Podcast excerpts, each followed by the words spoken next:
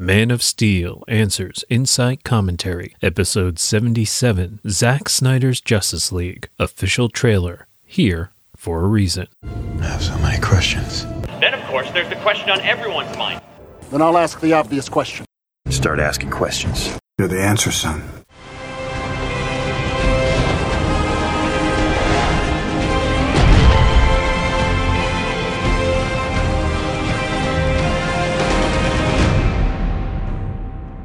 Welcome to Mosaic. I'm Doc, and I cover a mosaic of topics for fans who love the Man of Steel and look forwards to the future while learning from the past. This episode breaks down the 214 trailer. This show dives deep into DC films for answers and insight as we celebrate the films that give us so much. Reasonable minds will differ, but this is a show for fans who love DC films and who love to chew their food. Okay, my friends, we've got less than a month to go, so let's do this. With Monday off, I've had the fortune to record sooner than later, so I'll just go over my experience, comment on the trailer's effectiveness, do a rundown, and then I'll move any tangents into the endnotes for the interested. For future context, despite an official countdown to trailer release, unsanctioned leaks led to a rollout about two hours early. I just happened to get online mere minutes before it was officially published, and no one in my feed was passing around leaks, but on that note, be careful to avoid malicious material in March. But, anyways, if there's a one word takeaway from my experience, it is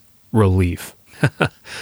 The other trailers got me excited, but this one made me feel like I could finally breathe. The serious tone continues that sense of gravity and intention of showing something epic in scope and weighty in meaning, something true to itself with integrity, and it feels like a continuation of everything I've loved until now, not just selling some entertaining diversion to pass some time, even if that's how many people will view and experience it, which is fine, but instead, this trailer is an assurance that it is what it was meant to be and more. And I think my jaw was left just a little hanging with all the new footage, new lines, the clarity and cohesion of vision, and the final realization that it's actually happening. In my mind, I knew that, of course, but the scope of investment, polish, and ultimately publication has finally put my heart at ease that it would be in the intersection of the Boy Scout and the Bat is that maxim, always be prepared, parenthetically for the worst. And there have been other cases of unsettling cancellations, unexpected endings, and unfulfilled promises. But with this, somehow I finally feel the certainty of release, catching up and connecting with my cognition. So that sense of relief and satisfaction was my main reaction. And while many of this is familiar for those of us invested in the Snyder Cut saga, this has to be my favorite trailer in terms of analysis, which is my favorite mode of engagement and what I'm excited to do. For me, it's interesting because when I get an opportunity to, to, discuss the work, you know, what was intended or what we were trying to do. And it's always an honor for me because when you make it, you know, you're so insulated and so kind of singular. You forget that it's going to go out into the world and people are going to watch it and it's going to want to talk about it or what, what are the ideas? What did you mean? All these things. It's always an honor and also fun to see it come back at me and have to kind of live it again and talk about it. It's it's it, it allows me to kind of go back to the why of everything. It's fun and thank you. It's an thank honor you. that you know you guys enjoy the films. A lot of the work we have done is polarizing. And I think that's okay because people want to talk about it. People feel very strongly about it. If it gets conversation started, the movies that I like the most, even the movies that sometimes make me feel uncomfortable, or the movies that we talk about, or, you know, I didn't see it that way. I thought it was that. That's what I love about movies. I love being able to discuss them. And mm. I like when someone has a different point of view on on it or a different take or saw something that I didn't see. And I love that dialogue. I do really love movies. I love watching them. I love being transported to a different place. But I think my favorite thing is being able to discuss it and, and have it mean something. There is so much here. I don't know where to start. God, I don't even know what to say. There, I, there's so many things I want to say, but. Mm. Well, let's look at effectiveness. Whereas the Hallelujah trailer was more of an abstract piece of art for the fans, this trailer is just about as clear as can be for casuals and wider audiences. It answers the who, what, when, where, and why elegantly and directly. In two minutes, the premise of the plot is completely communicated. Steppenwolf is the bad guy coming to subjugate the Earth now that Superman's dead. Batman builds an alliance to defend against that threat. We'll get into the storytelling of the trailer more in the breakdown, but basically, the dialogue and the visuals are almost Mickey Mousing directly. Metatextually, why should you watch this if you saw that other one or heard that it was bad? Well, this trailer provides all new footage and a broader scope, a completely different look, style, and tone. It features all your classic characters, and it absolutely will be an event. And if you happen to have seen Man of Steel and BVS, the familiar lines and sense of continuity shows that this is a story leaning into lore, not running from it in the experience of watching the film, if you don't get to see that journey or see that arc, I don't think it's as fulfilling. That's what I'm most excited about is that you really get to spend time with them and you really, so like at the end where we've left them, you feel like they've come around. And this journey isn't just in this movie. The journey started with Man of Steel, the deconstructive nature of BVS that people were like, well, wait a minute, that's not my Batman or my Superman. I was hoping that the audience would be a little bit more patient because we were going to get there. And I think this movie, you get there, you see them at their pinnacle. It's the hero's journey, yeah. but you have to start from somewhere to get to where you want to be. Otherwise, I just like, I don't know what the story is. Showing that there was a plan, a design, and an intended arc means that investing hours into DC films is meaningful and might mean more down the road for people desperate to find something else to stream, that next thing to binge, another pillar of pop culture to connect with some sense of common experience when we've got less of that these days.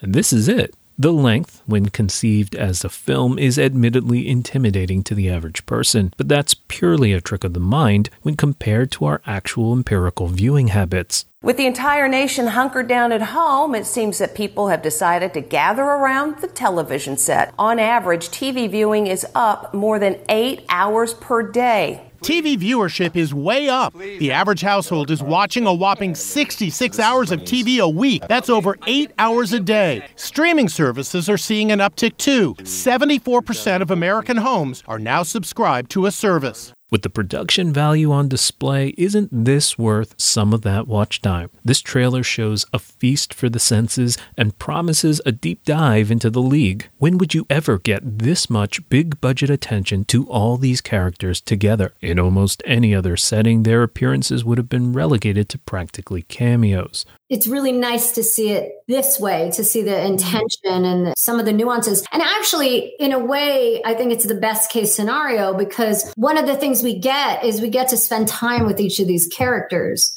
and we get to see their arcs being yeah. fully fulfilled. And they all have complicated stories yeah. and backstories. We are living in the streaming world. We get this opportunity to explore these characters in a way that we couldn't do if it was just a theatrical release. I think that's exciting. Then there's the event aspect. As if there was any doubt about the tendency of the Snyder Cut to trend, this trailer sealed the deal with its deft use of the We Live in a Society meme, which may warrant an entire episode on its own to unravel what it means in this moment, but it still works, played straight, even if the meme fades in the future. A little like SpongeBob at the Super Bowl two years too late. And if you don't know what I'm talking about, well, that just proves the point.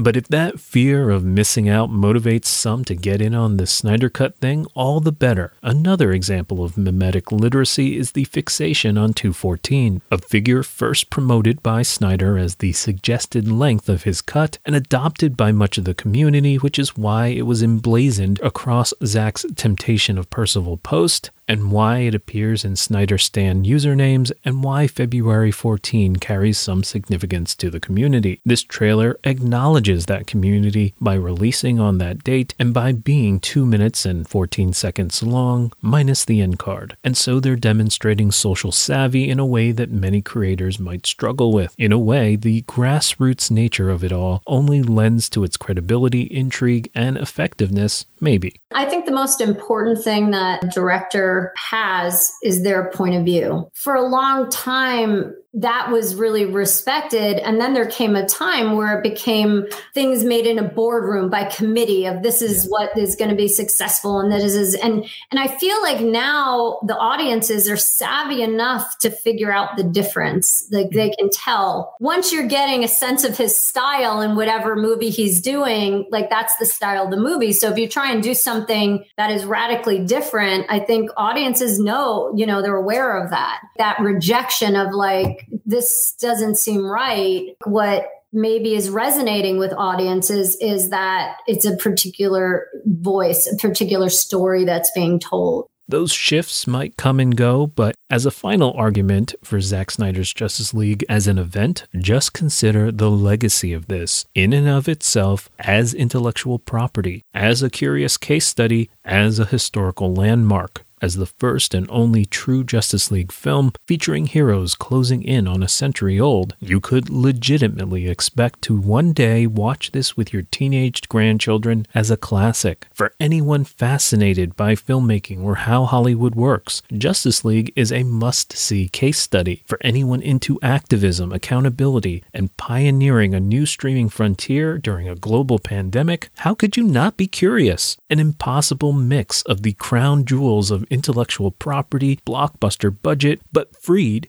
from the constraints of focus groups, runtime restrictions, studio mandates, and even industry standard aspect ratios. It's been a great experience with Justice League and the fandom and sort of renaissance I've experienced within the fandom and finding these like minded fans because the films are populist films in a lot of ways meant for a mass audience, but I've made them and it's I've and I've said this a million times, I've made them in a very boutique way. Like it's a very small scale production. When I'm doing it the way I want, it's really just a very personal thing. It's not a boardroom kind of affair. And there's movies that are made in a boardroom, sort of corporate films, and they're very clean and they're very polished and they've been tested and tested and they give you exactly what you want at every moment. And that's just not a thing I'm interested in. Frankly, I just don't think it's a thing that people wanting to have an experience that's possibly different from the one that they expect want. And maybe part of the problem that I face is that the films don't necessarily do exactly what everybody wants at every moment. And so they challenge you a little bit, and that that is what it is. It's a remarkable confluence of events that may never come again. Isn't something that audacious, ambitious, and special worth your time and attention? and I've gone off topic again, thinking of how I'm going to convince everyone I know to watch this from different angles of persuasion. So, one last one then. An idea to engage people based on the exceptional length might be to make an event out of that itself. We have Super Bowl parties that stretch all night long. If this film or this saga is likened to a marathon, well, we do marathons for charity all the time, right? How about a movie marathon for a charity meaningful to all involved? What's so amazing is the sense of community that hmm. this fandom has. In this year, we've lost a lot of community. We've lost hmm. a lot of things. But this year was so important for the fan community because they really have rallied together in so many ways online forums, in doing the work with AFSP. It's stronger than ever in this particular year. That is an amazing thing. And I think when you've had something super tragic happen, Zack and I made a conscious effort to come forward because we thought if it could help anybody, that that would be important as a public figure. That was a very difficult decision. But then to see all these people rally, it's just amazing. It's touching. And as much as there's a passion for bringing Justice League to the world, the fact that at the same time there was something so good good being done. It's just amazing, amazing and incredible. And all of it's kind of unbelievable, really. Okay, back to the trailer. Where was I? Effectiveness, right? I thought it was great at showing what it needed to show without showing too much. There are tons of things that we know about and expect, but which have been saved for our viewing experience. For example, Victor's emotional arc is spared our current callous analysis, which would rob it of its emotional effect in actual viewing. Surely Flash is still set to surprise and awe, and will probably guffaw at more of Alfred's dry wit, not to mention all the things we haven't seen or imagined yet. So, to sum it all up, yes, it was effective. As of this recording, it is achieving record views and trending on social media. All that aside, let's get into that trailer. So, the first thing that hits me is the soulful sound of Lisa Gerrard's Sanvean. You may recognize her work from Lord of the Rings or remember her song Elegy from the second Man of Steel trailer. That connection to Tolkien, to Man of Steel, made it an alternate ending to Mosaic Episode 52 on fantasy as a wordless dedication to autumn. Here, the selection of the song carries no less meaning. Sanvean is a Tolkien reference, and the song was written days before Gerrard gave birth to her daughter, tying mythology back to that whole cycle of life. To SF Weekly, she said, quote, There's this weird thing that takes place thinking about procreation, sex, and death. You get very morbid just before you're about to have a baby. End quote. And so, backed by her song in the opening of our trailer, we have myth making in action the morbid death of the Superman. His body gripped by the claw of an abomination, his heart rent, his back arched in agony, and his death cry echoes across the land. The bell's already been rung. This is the death that precedes the birth of the superheroes, which propagates into a new age of heroes. We see waves emanating from Superman's mouth as we cut to black in Lex's last lines from BVS. Out in the dark. And as this trailer is one for one, it intends for Superman's death knell to be the bell that's rung among the stars. Among the stars. We see the wave sweep across the damaged parts of Gotham mere meters from more skyscrapers with lights, life, and inhabitants, confirming our conclusions in our Doomsday episodes that had our heroes not stopped the last pop of Doomsday's blast attack, the loss of life among Gotham's citizens would have been much higher. We see the waves seemingly go to the shores of Themyscira, perhaps to wake the artifact on that magic isle, and let's just pause to appreciate the fact that Themyscira immediately reads as such. The filmmakers wanted to build out this big universe, so the island in Justice League has those same verdant fields, the same sheer rock faces, natural arches, and we're returned to where we were in Wonder Woman. I'm sure if Aquaman had been further along in production, we might have seen a more consistent undersea world as well. Yet they still bothered to make it a story point that the storage site is an ancient Atlantean satellite, and so expect it to look somewhat different. So again, just think of all the care that went into all this world building back then. What's interesting for us is um, world building, whether it was with the DCU creating this world where these heroes exist that could go on. Well, Lex ends his chorus referencing Superman's fall. The god is dead. And on cue, we see something like a temple or house of God fall into the sea.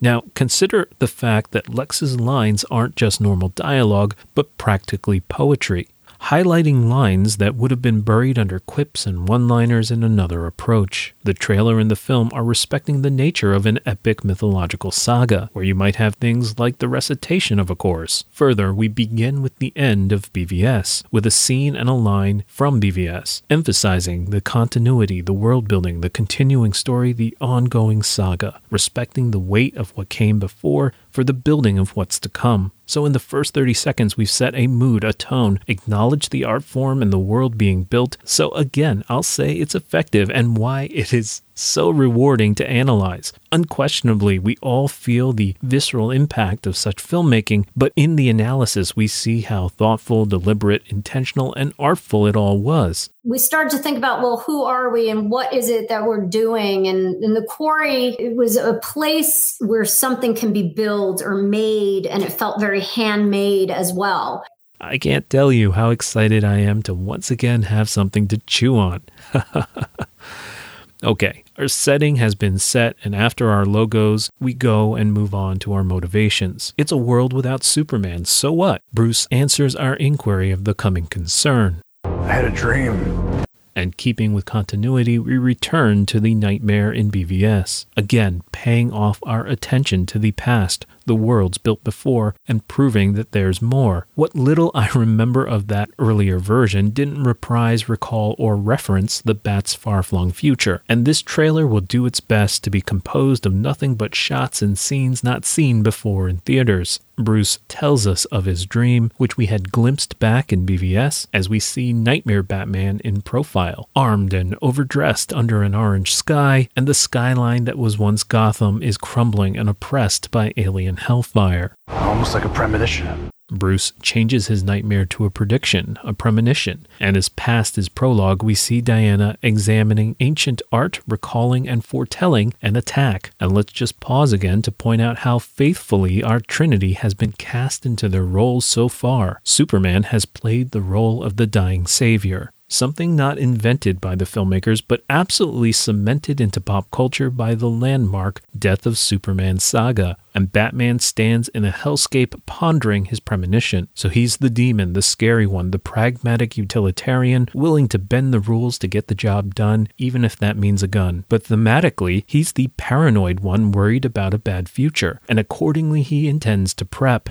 I mean, come on, how is that not Batman? Finally, we have Diana at the temple, summoned by a magic arrow, divining the truth as an ancient archaeologist. So she's the immortal Amazon from a time of myth and magic, tied to the past and uncovering the truth. Look, as fictional stories, you're free to construct them as you will, to convey a plot, contain a clever twist, startle or surprise, or just string together a bunch of action set pieces. But even from these tiny snippets, we see them showcasing layers and layers of characters, themes, and literary devices so that we're not just thoughtlessly moving from point A to point B, or just busy work that does one thing on the most shallow and superficial level iconographic benchmarks that people would be able to link into as a way to help with a secondary storyline. That is to say, that the images exist here, but the images that they evoke are deeper. And we endeavor carefully to that each image you can take a dive on and find its, whether it be cinematic reference or whether it be mythological or historical. We really try and support the movies in that way as much as possible.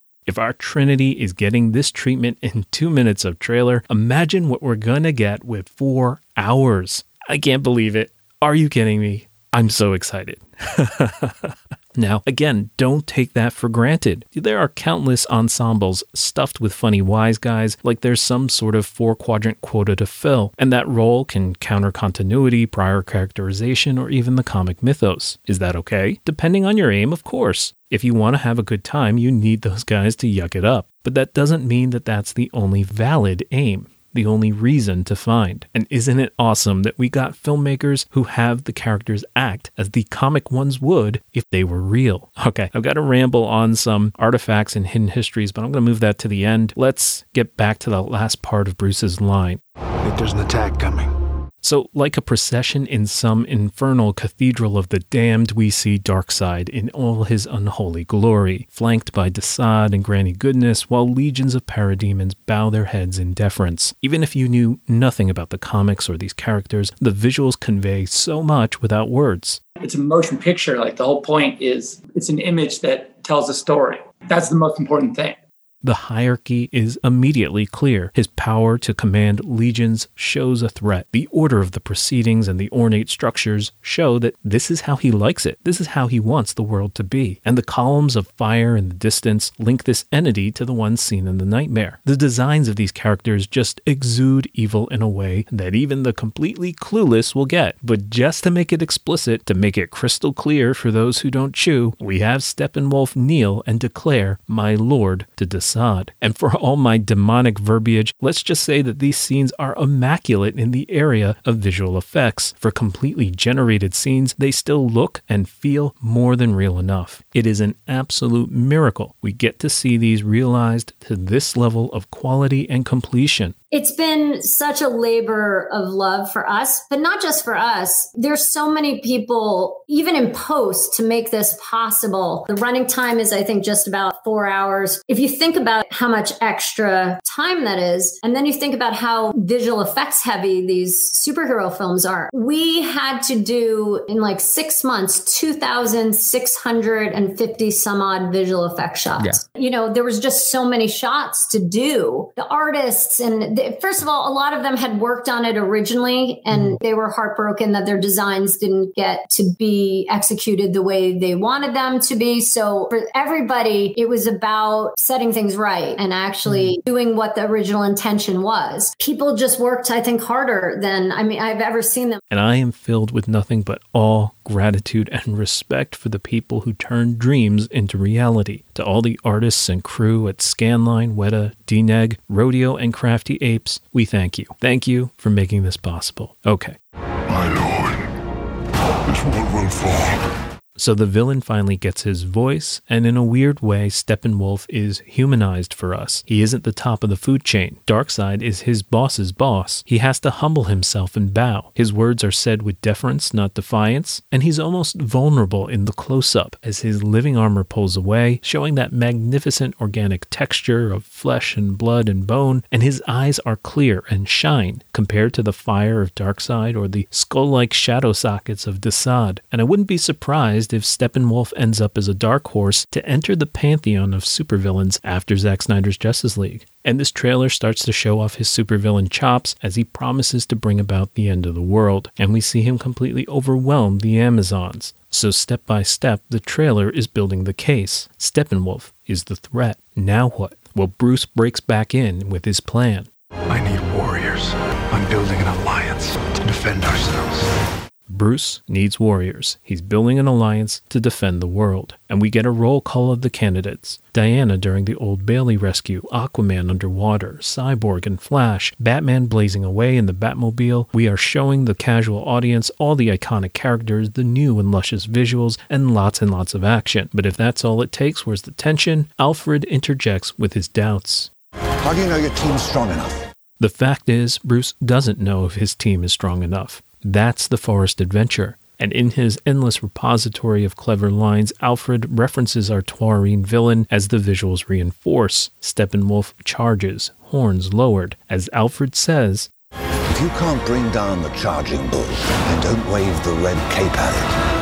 And then the trailer gives us our one for one with the hologram of Superman's red cape right in our faces. So Alfred's warning builds the tension, but also in the story of the trailer, it acts as a suggestion of resurrection. Plainly, if your team isn't strong enough to face Steppenwolf, then bring back the Superman. But you must overcome his death. So we're shown London's memorial to him and Lois looking up to the sky. We get a glimpse of the history lesson and the past we fear will repeat itself, as well as the threat to be handled by Superman. And as a picture of Pa Kent is in view, we hear his voice repeating his words from Man of Steel. You were sent here for a reason. So, on that one for one level, Darkseid's defeat is Superman's reason. But on a deeper level, as the choir kicks in, and even if it takes you the rest of your life, you owe it to yourself. Jonathan's words voice over all the heroes Victor, Diana, Arthur, Barry, and Bruce. Finally, Lois at the farm, and Superman is back in black, taking flight again to find out what that reason is.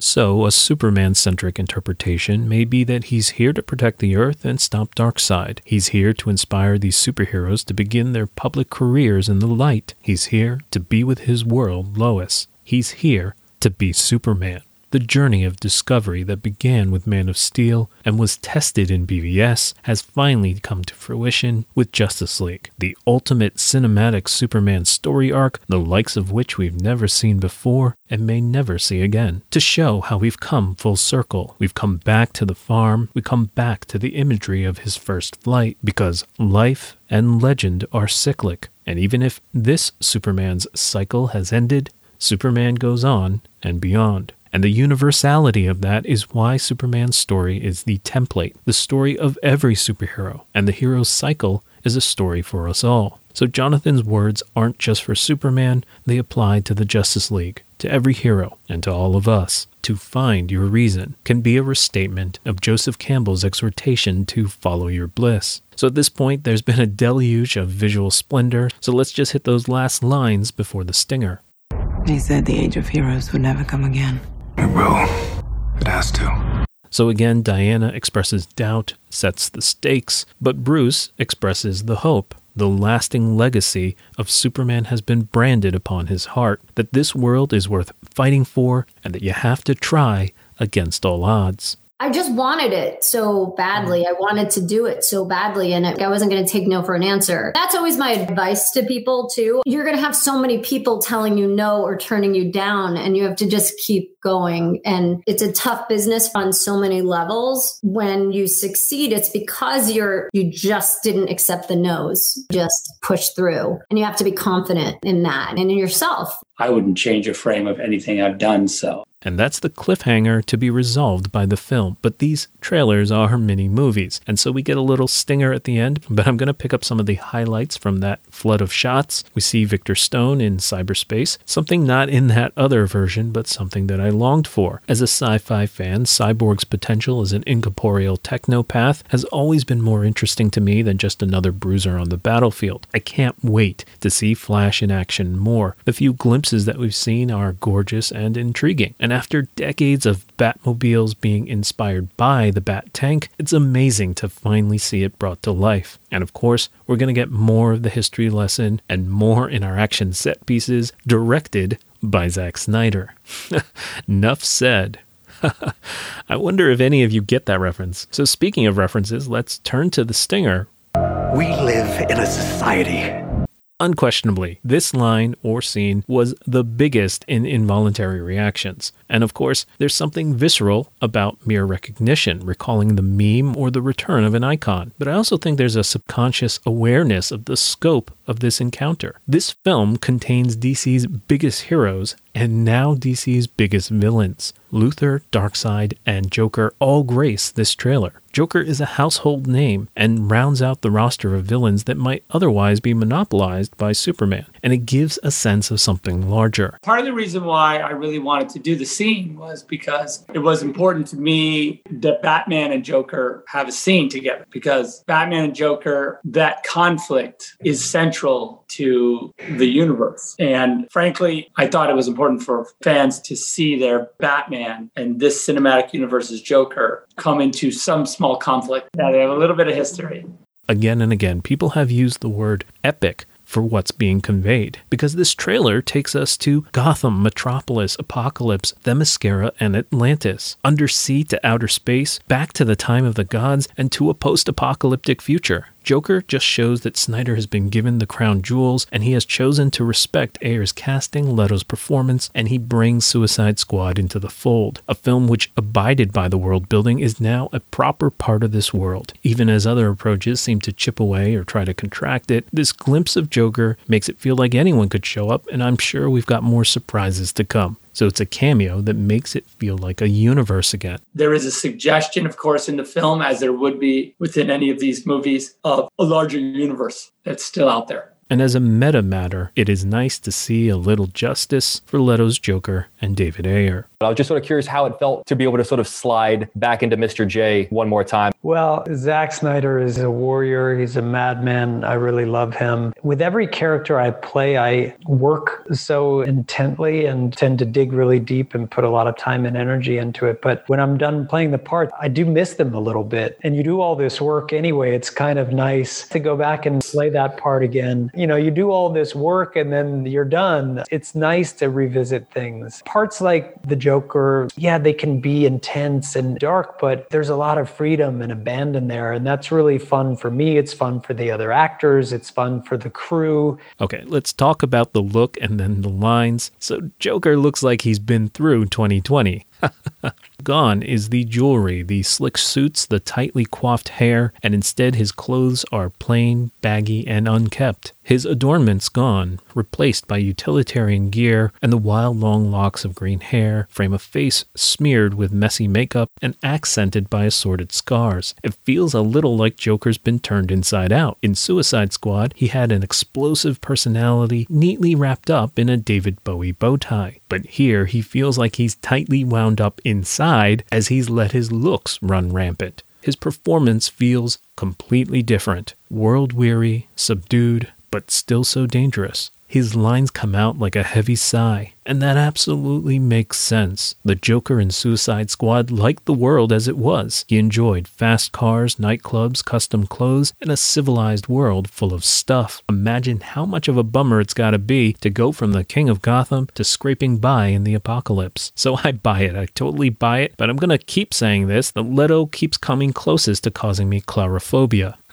now, again, let's not take the visual storytelling in this scene for granted. As it opens, we see the silhouette of an assault weapon sweep from the left side of the frame in the foreground as Joker sits with his back to that person, a sidearm in its holster, and an AR in his lap. He's kitted out in a SWAT vest, which might be a nod to Ayer's writing role on that film when we're shown Batman proper. And gosh, isn't it great to see Ben back as the Bat? We see Cyborg out of focus in the background, indicating that he's made it through the apocalypse as well. But what I want to point out is nowhere does it say that these two are working together or these two are on speaking terms. No, instead, that is wordlessly conveyed through the visuals. The man with the gun isn't startled to see another man sitting on the hood of a car with a rifle in his lap. Batman isn't suddenly bringing to bear his gun to shoot Joker in the back. Joker sits relaxed, slightly slouched, as he addresses Batman without even turning to look at him. These are all small, wordless things, but they add up as the art of performance, direction, and filmmaking to tell the story that this is the way that the world is now, that these two are at ease with one another to a certain extent. And that is such a smart stinger because we want to know what leads to bats and clowns living together. If the enemy of my enemy is my friend,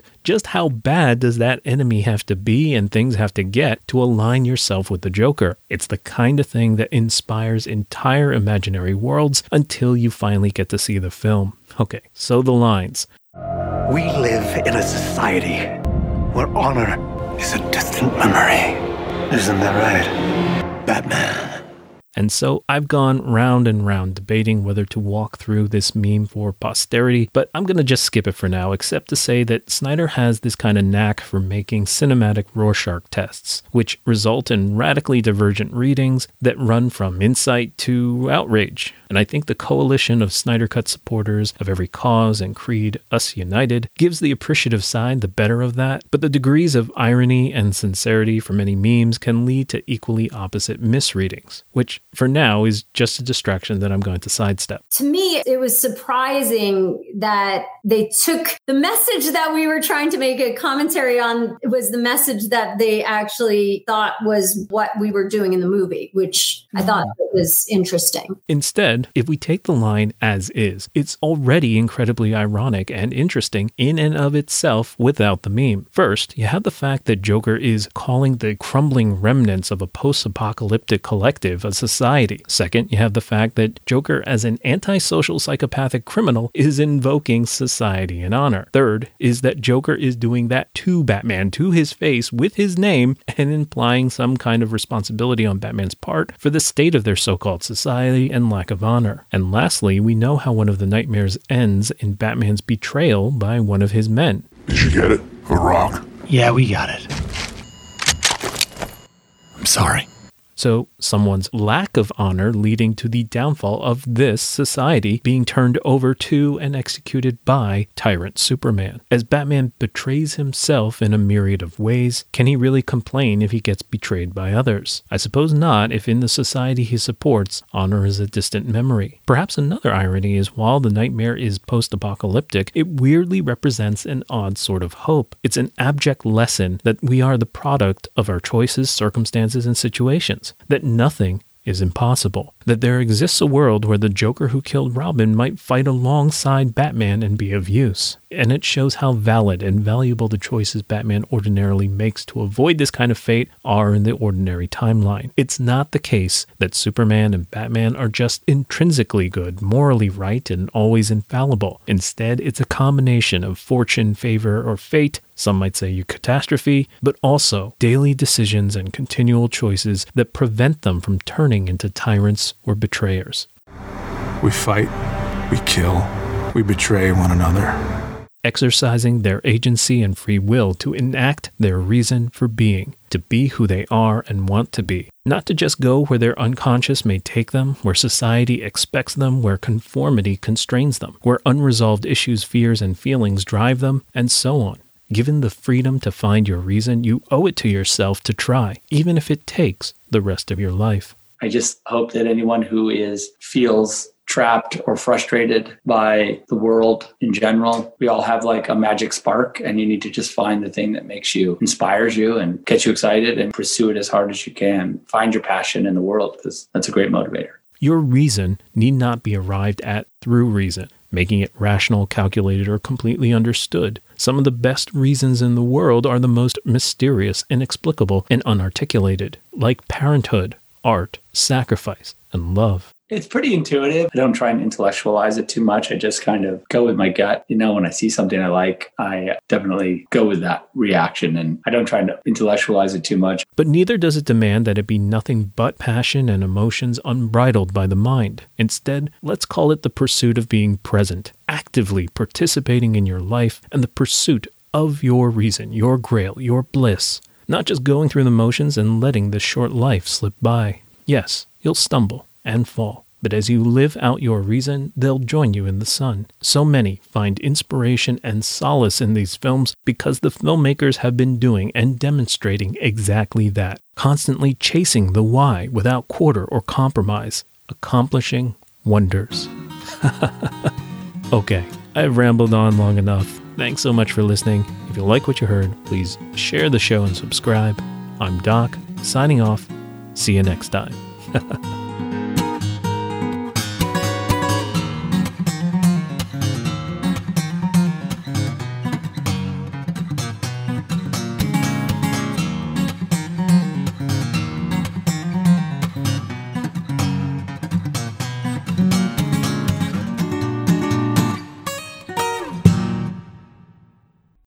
Son.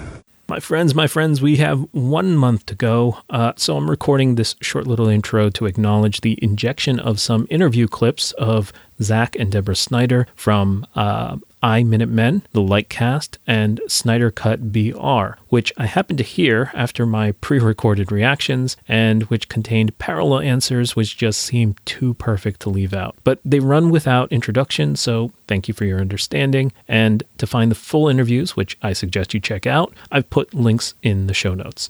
And now I return you to your previously scheduled episode.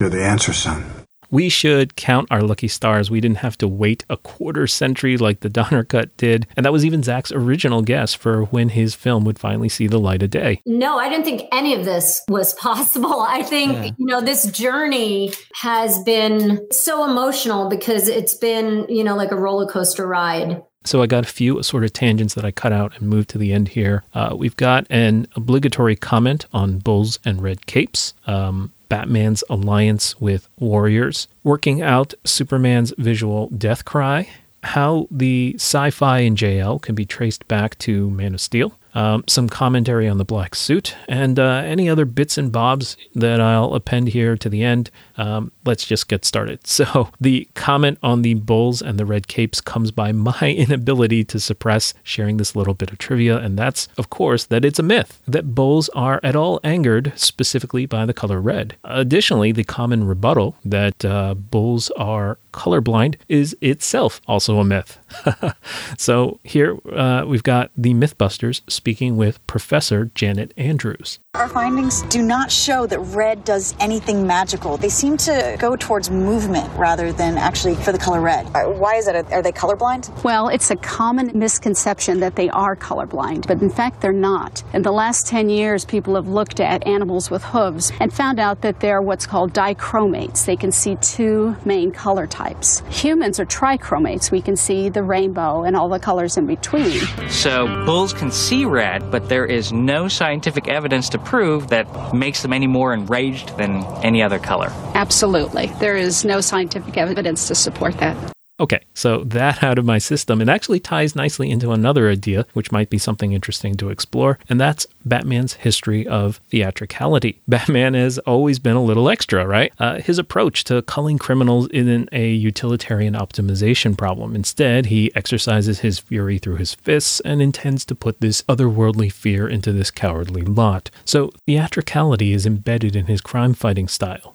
Like a bullfight, it isn't about putting down the bull quickly or cleanly, but something with more emotion and spectacle and cruelty. Even in his so called war with Superman, it went that way, closer to a bullfight than an extermination. And yet the nightmare shows us the ugliness of an entirely utilitarian Batman, armed with firearms and aligned with evildoers, etc. So it'll be interesting to see how Batman balances the tension between war and honor, efficiency and theater, against Steppenwolf, an existential threat to the planet. He frames his alliance as assembling warriors, but he has in mind something more than mercenaries, pipe hitters, or soldiers. Not just the ordinary knight, but the knight of the round table. As his reply to Diana suggests, he's looking for heroes, people who aren't just about the work, but the larger statement to society, and perhaps to put an otherworldly fear into a force across the cosmos as well.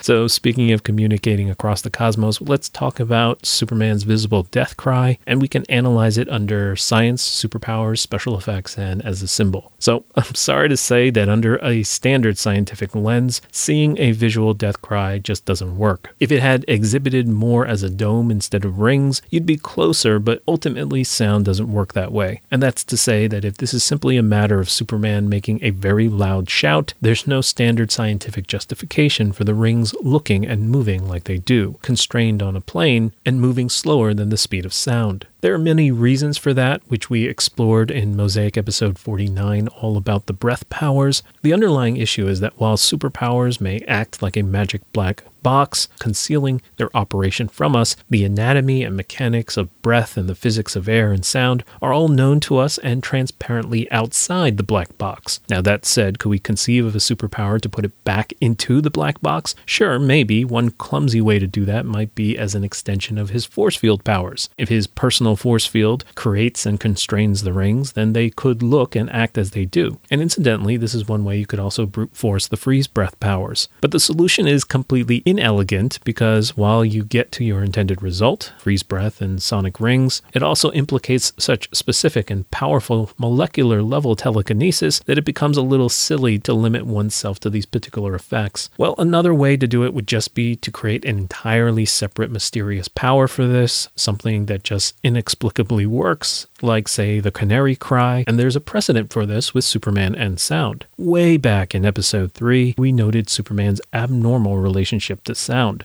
typically described as super hearing, but which I like to call auditory omniscience because superhearing is often understood as simply a super sensitive microphone. But in practice, it presents much more like the ability to hear a sound as if you were there, regardless of the ordinary speed or strength of the sound wave. For example, a gunshot that couldn't possibly propagate around the globe at all, much less in time to be relevant. Nonetheless, Superman is somehow aware early enough to meaningfully react. The prior films are careful to write around this, never explicitly showing it, but strongly implying it. Nonetheless, if Superman has some sort of magical arbitrary connection to the detection of sound waves, it's not a bridge too far to apply that same kind of magic to the projection of sound waves. Maybe. So far, we've been conducting our analysis under a rigorous literal lens. This is a diegetic mode of analysis that longtime listeners will be familiar with. But if you're new to the show, this means approaching the film as literal, as those within the world itself would perceive.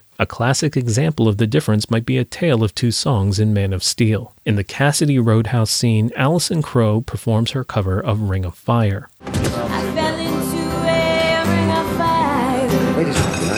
This is what we call source music. Her performance of a song popularized by Johnny Cash is a part of the fictional setting and heard by the characters within it. Now, let's contrast that with Chris Cornell's performance of Seasons when Clark emerges shirtless from the ocean after the oil rig rescue.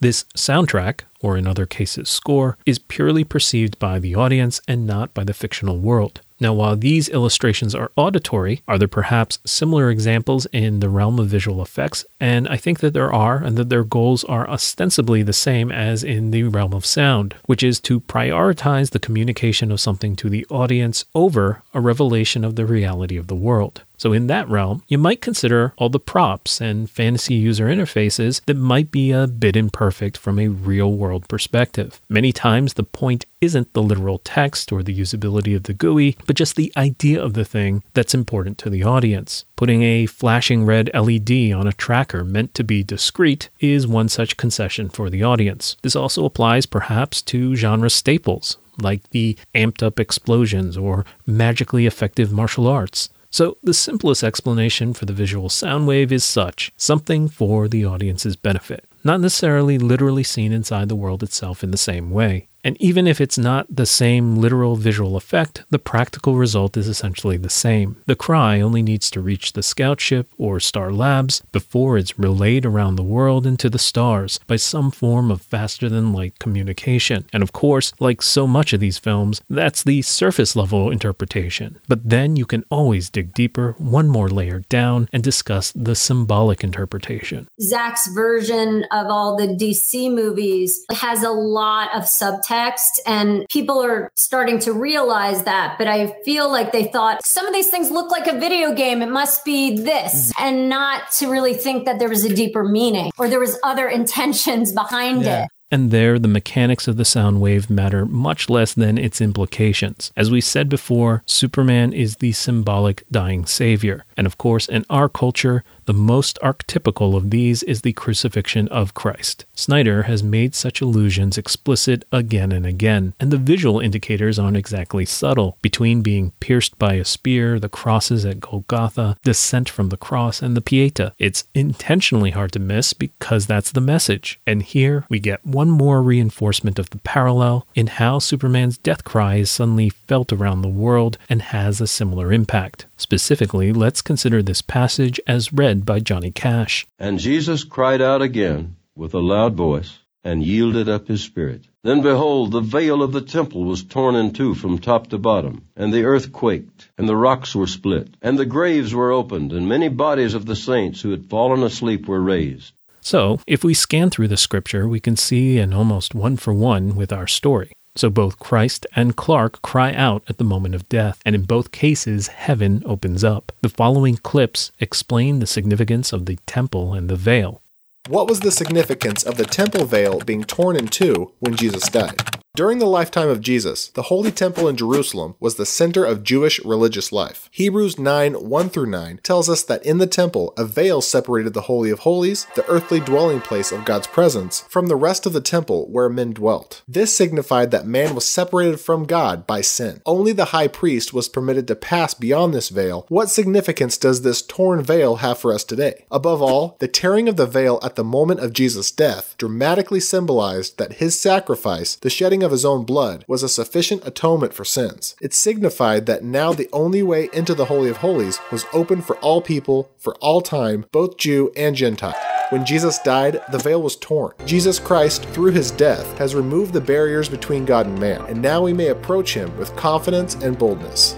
In brief, it represents heavenly access, and before the end of BVS, Superman and the scout ship was seemingly our sole access to and first contact with extraterrestrial life. The heavenly world of cosmic intelligent entities had been sealed up by the first age of heroes, hidden behind the veil. But Superman's death tears the veil apart and suddenly humanity has direct access to the stars. As Lex communing with Steppenwolf shows, and now unveiled, it is open season on the earth.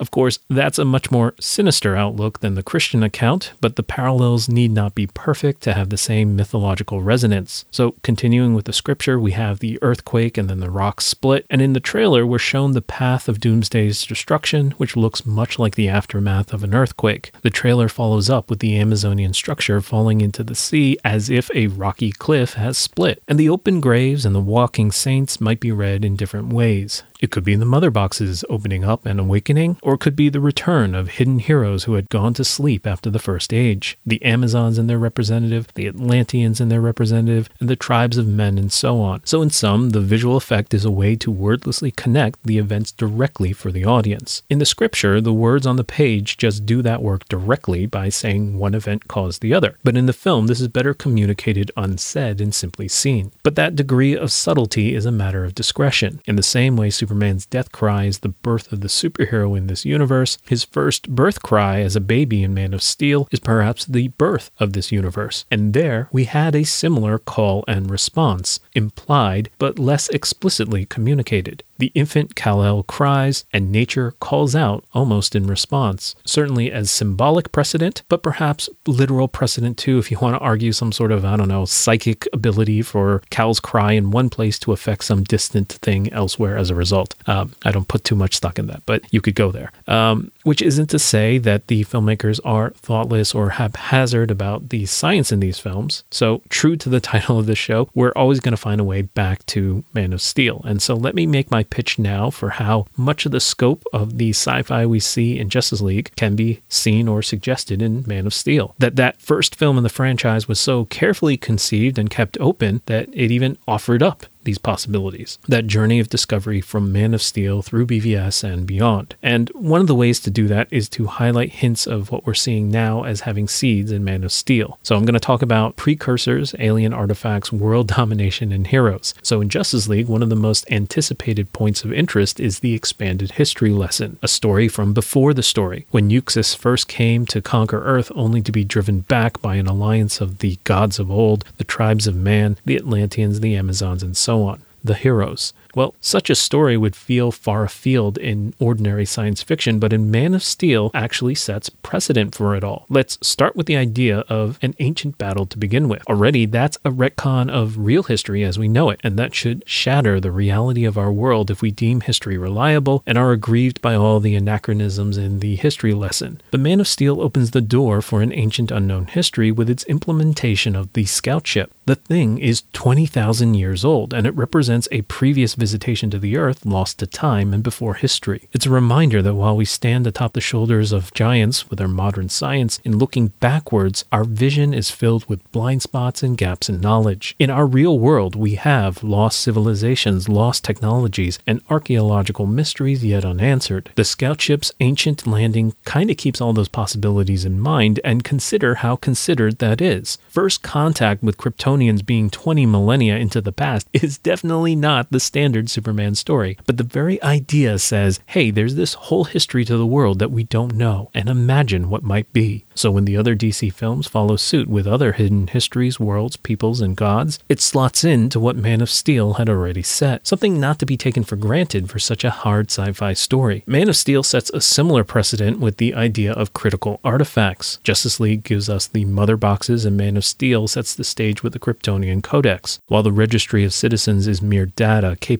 of being copied or distributed, its embodiment in an artifact or bonded to Kal revives a more mythological sensibility of a singular thing. It shows how a society may still make that choice over free or universal access to that information, which primes us to intuit the mother boxes as rare and special, despite living in a society where technology tends to be fungible and mass produced. And again, these are thoughtful innovations to the mythos, as Man of Steel introduces us to the Codex, and typically, mother boxes aren't all that special in DC tradition. Man of Steel also subtly implies the possibility possibility of other alien conquerors besides the obvious demonstration by Zod and his cohort directly. As I've mentioned many times in the past, Jor-El is unsurprised at finding other intelligent life in the universe, suggesting that humanity is not first contact for Krypton. Additionally, that prequel comic explicitly mentions the Thanagarians. But we get additional hints through the nature of Zod's station and his search. While Snyder's Apocrypha differs, if you take the film at face value, it says that General Zod is Krypton's foremost military leader, which is to say that Zod is not just a general of some part of Krypton, but of all of Krypton. Well, rhetorically, if the entire planet is unified under the same singular military body, who or what is that military meant to fight? Additionally, if colonization is so easy, why did it fail? Why did Zod find only death? Why did his search for Kal take 33 years? One possible answer is other hostile aliens, like Darkseid motivating the need for a planetary military leader, or forcing the search of worlds outside Darkseid's domain, constraining how Zod could conduct his search. Maybe. Of course, I can imagine counterarguments, but at least Man of Steel doesn't foreclose the possibility of Apokolips as is. Man of Steel shows us a lot of sci fi staples which will return in Justice League terraforming, energy weapons, liquid metal technology, power armor, dropships, faster than light travel and communications, and time travel. And yes, that's also in Man of Steel. And no, I'm not going to explain it right now. That's an entire physics lecture all on its own. but Man of Steel also shows us that heroism can come from many sources working together for the common good. Hashtag us united.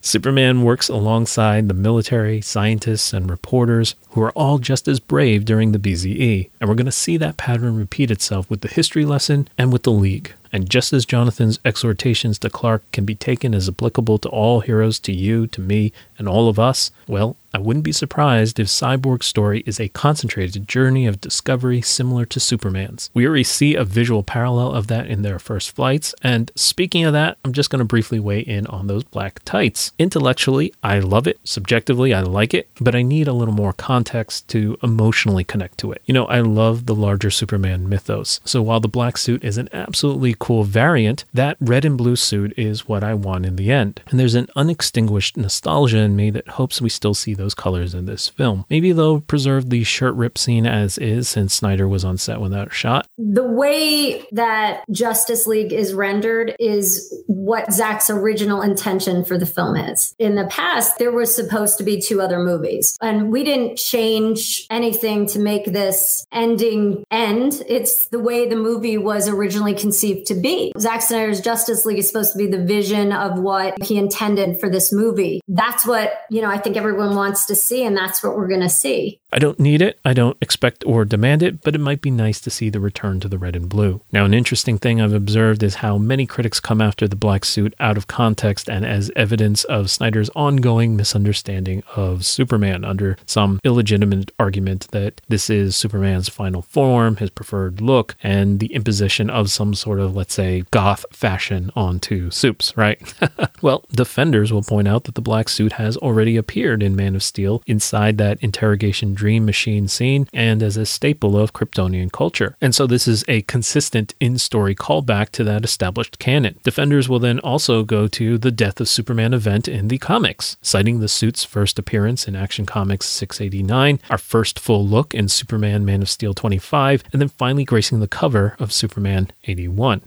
as, of course, a nod to that iconic recovery suit. And they go on to cite the suit's function in that story. As the name implies, it hastens the regeneration of Superman's weakened powers. But personally, I speculate that that doesn't apply in Justice League. As an aside, apart from any impact on his mind, it seems like Superman is stronger in his fight at Heroes Park than before. And at a minimum, he's certainly faster than he's ever been shown before. And let's just discuss the mechanics of that first and then perhaps the symbolic resonance of that. So my head canon likes to imagine that Superman's speed boost is partially due to being touched by the Speed Force when Barry assists in his resurrection. Not necessarily because of any kind of literal access or effect, which granted would also speed him up, but simply as instruction or inspiration by example, as we've already seen in Man of Steel. Like, once you've seen what you can do with these powers, it's easier to just try it and do it yourself. This is what we saw with Zod, quickly picking up what Kal would demonstrate, be it focus, heat vision, or flight. So perhaps it's possible that subconsciously experiencing Flash's speed allows Clark to pick that up as well. Now, beyond the mechanics, there are multiple symbolic parallels for greater powers after rebirth as well. The resurrected Christ demonstrated additional powers like passing through walls and teleportation, and so one might argue that Superman's greater powers is partly due to more fully embracing his Kryptonian side, symbolized by the black suit of his culture, a little like how Christ's new powers lean more into his divinity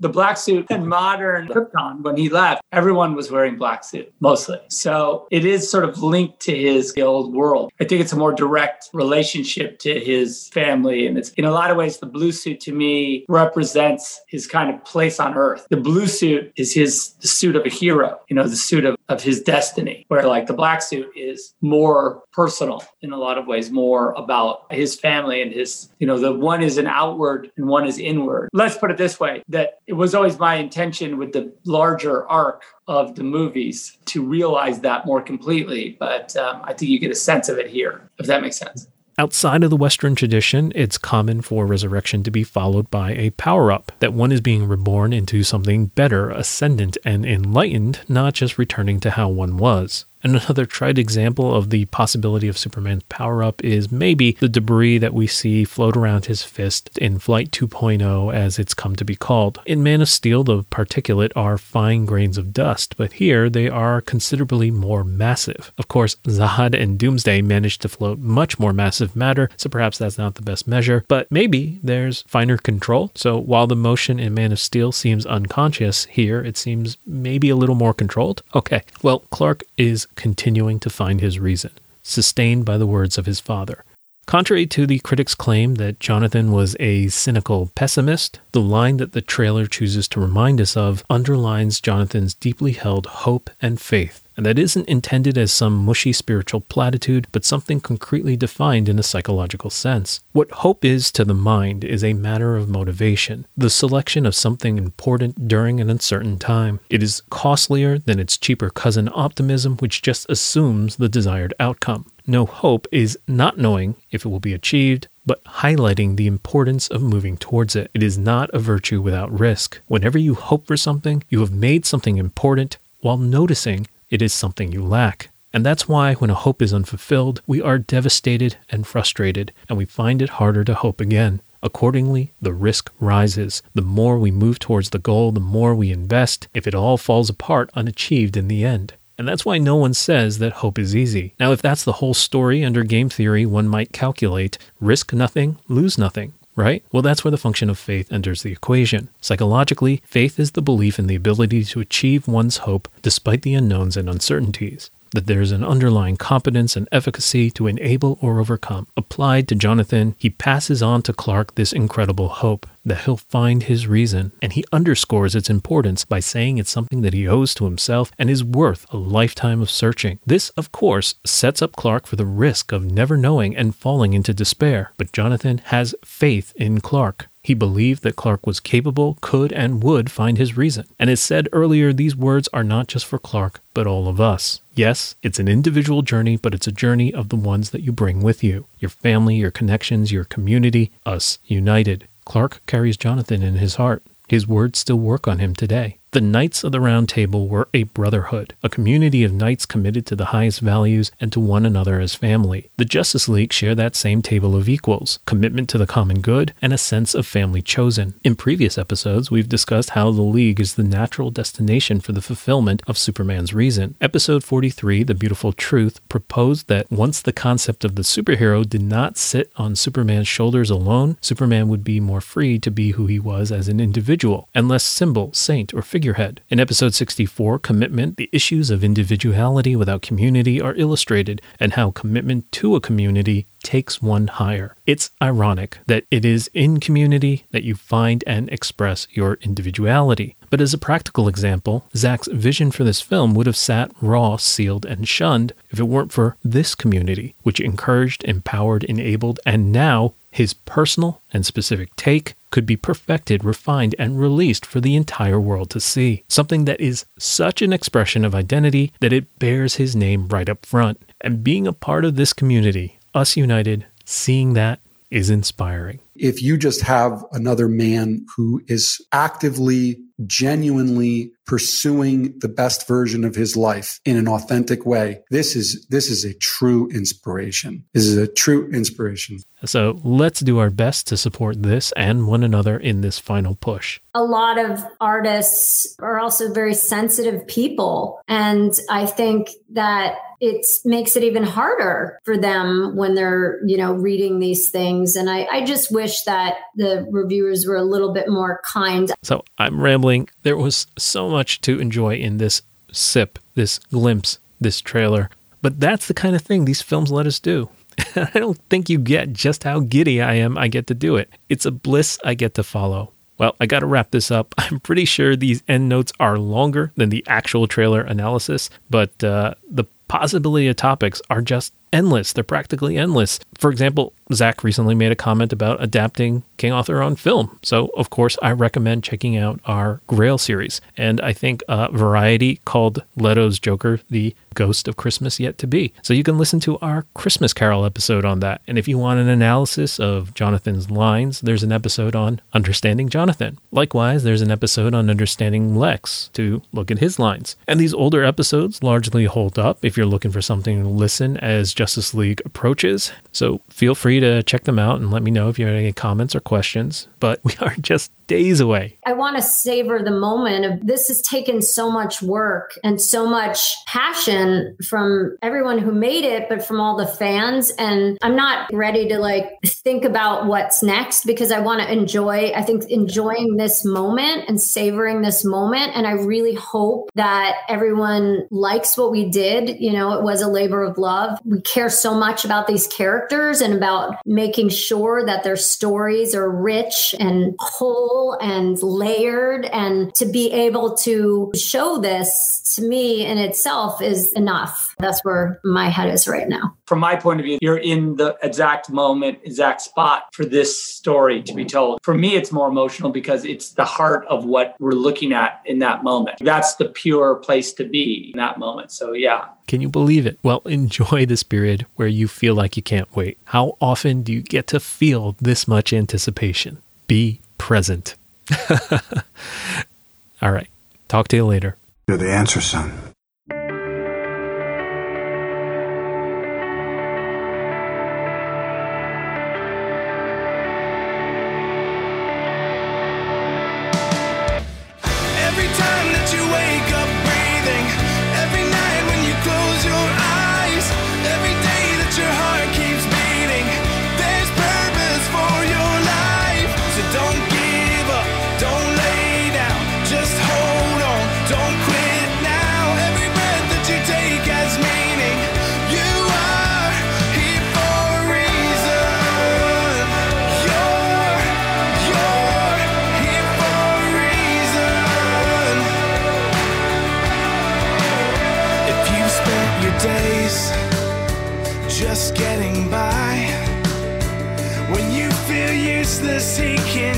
You and show you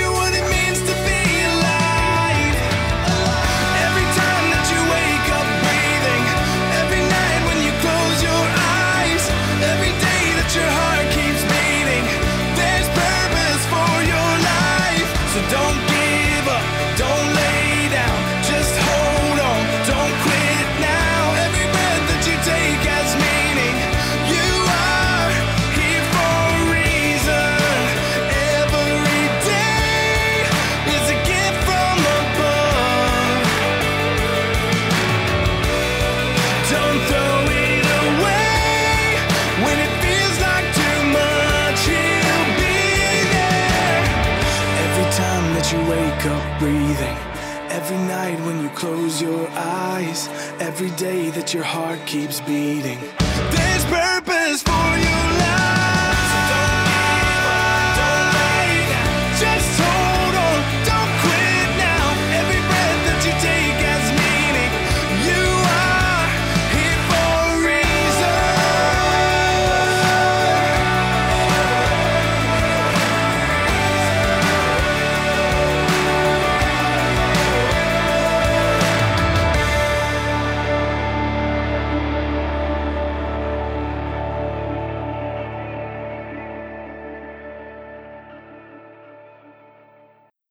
Answer, son.